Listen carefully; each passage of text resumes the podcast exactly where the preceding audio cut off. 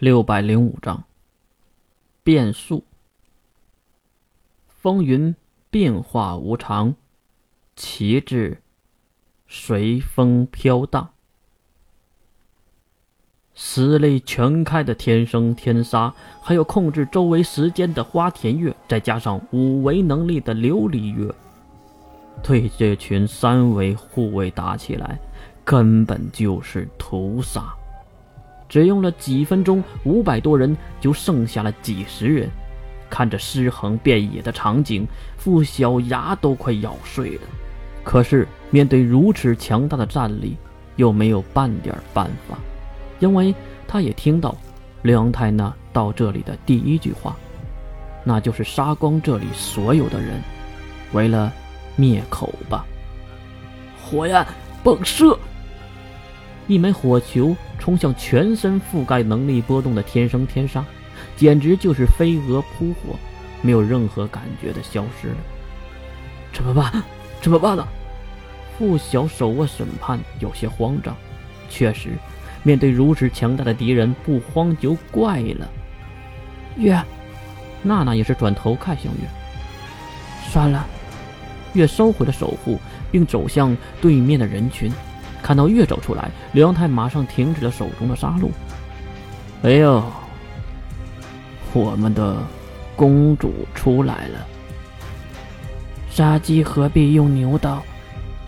你们是来杀我的吧？什么？傅晓跑了出来。你在说什么呀，月？为什么 S 零二的人会？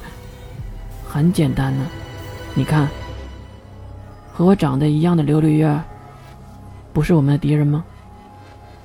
如今和他们站在一起，一定是把我们当成了共同的敌人了，对吧？聪明，聪明啊！那你这么聪明，你应该知道接下来该怎么办了吧？刘阳泰又动了起来，一个闪身来到了几个人的身后。一手捏住一个人的脑袋，用力一挥，两个人人手分离，鲜血四处横飞，场面十分恶心和血腥。喂，你身为 S 零二的人，为什么会？娜娜这个时候认出了刘阳泰，他可不仅是 S 零二的人，而是 S 零二最高的领袖刘阳泰啊！什么？傅晓被娜娜的话惊愕到了。没想到乱杀无辜的竟然是 S 零二的头领。你，你，你为什么要这这么做？为什么？当然是为了人类了。而且我也不想 S 零二落入你们之手。科学阵营还没有输。刘永泰再次攻击那仅剩的守卫们。住手！住手！他们哪有错？你要杀的是我们三个吧？傅晓愤怒的喊着，要刘阳泰停下脚步。然后邪恶的笑容泛起，他看向了傅晓。有趣儿啊！看到你就仿佛看到了以前的我。那好啊，给你一个选择。选择？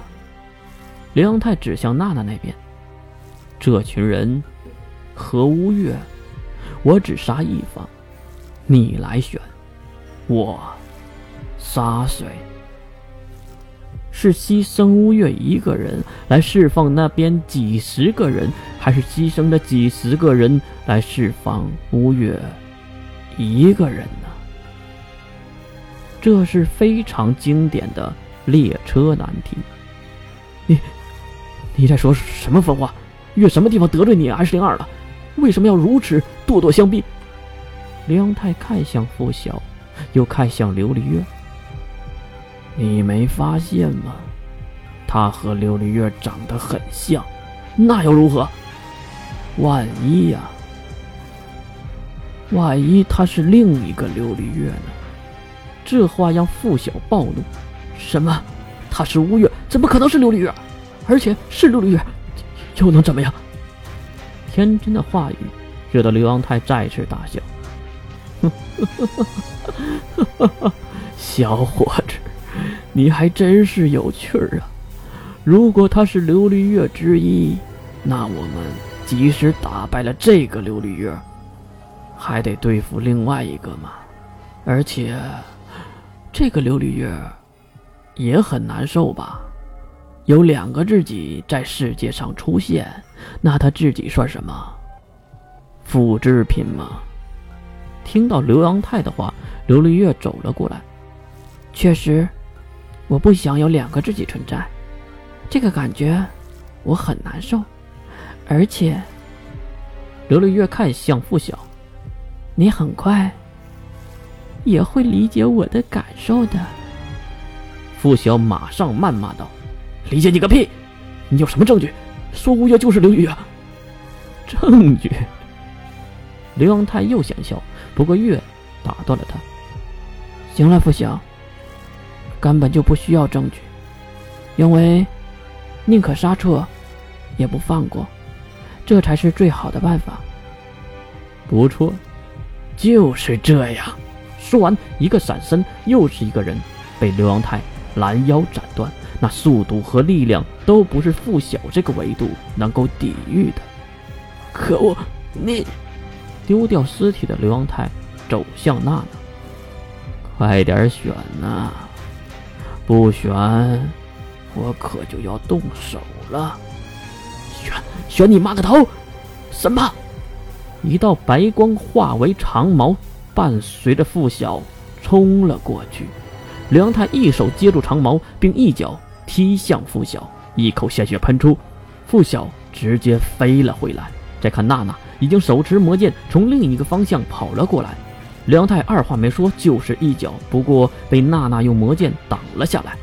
呵呵呵，露出了笑容的刘阳泰再次追击，娜娜根本就没有想到，竟然可以在这个速度下再次攻过来，想再用魔剑来化解攻击，可是恐怖的画面出现了，刘阳泰一拳下去，竟然把魔剑打回了念心的样子，然后用手背打开念心，一脚踢开娜娜。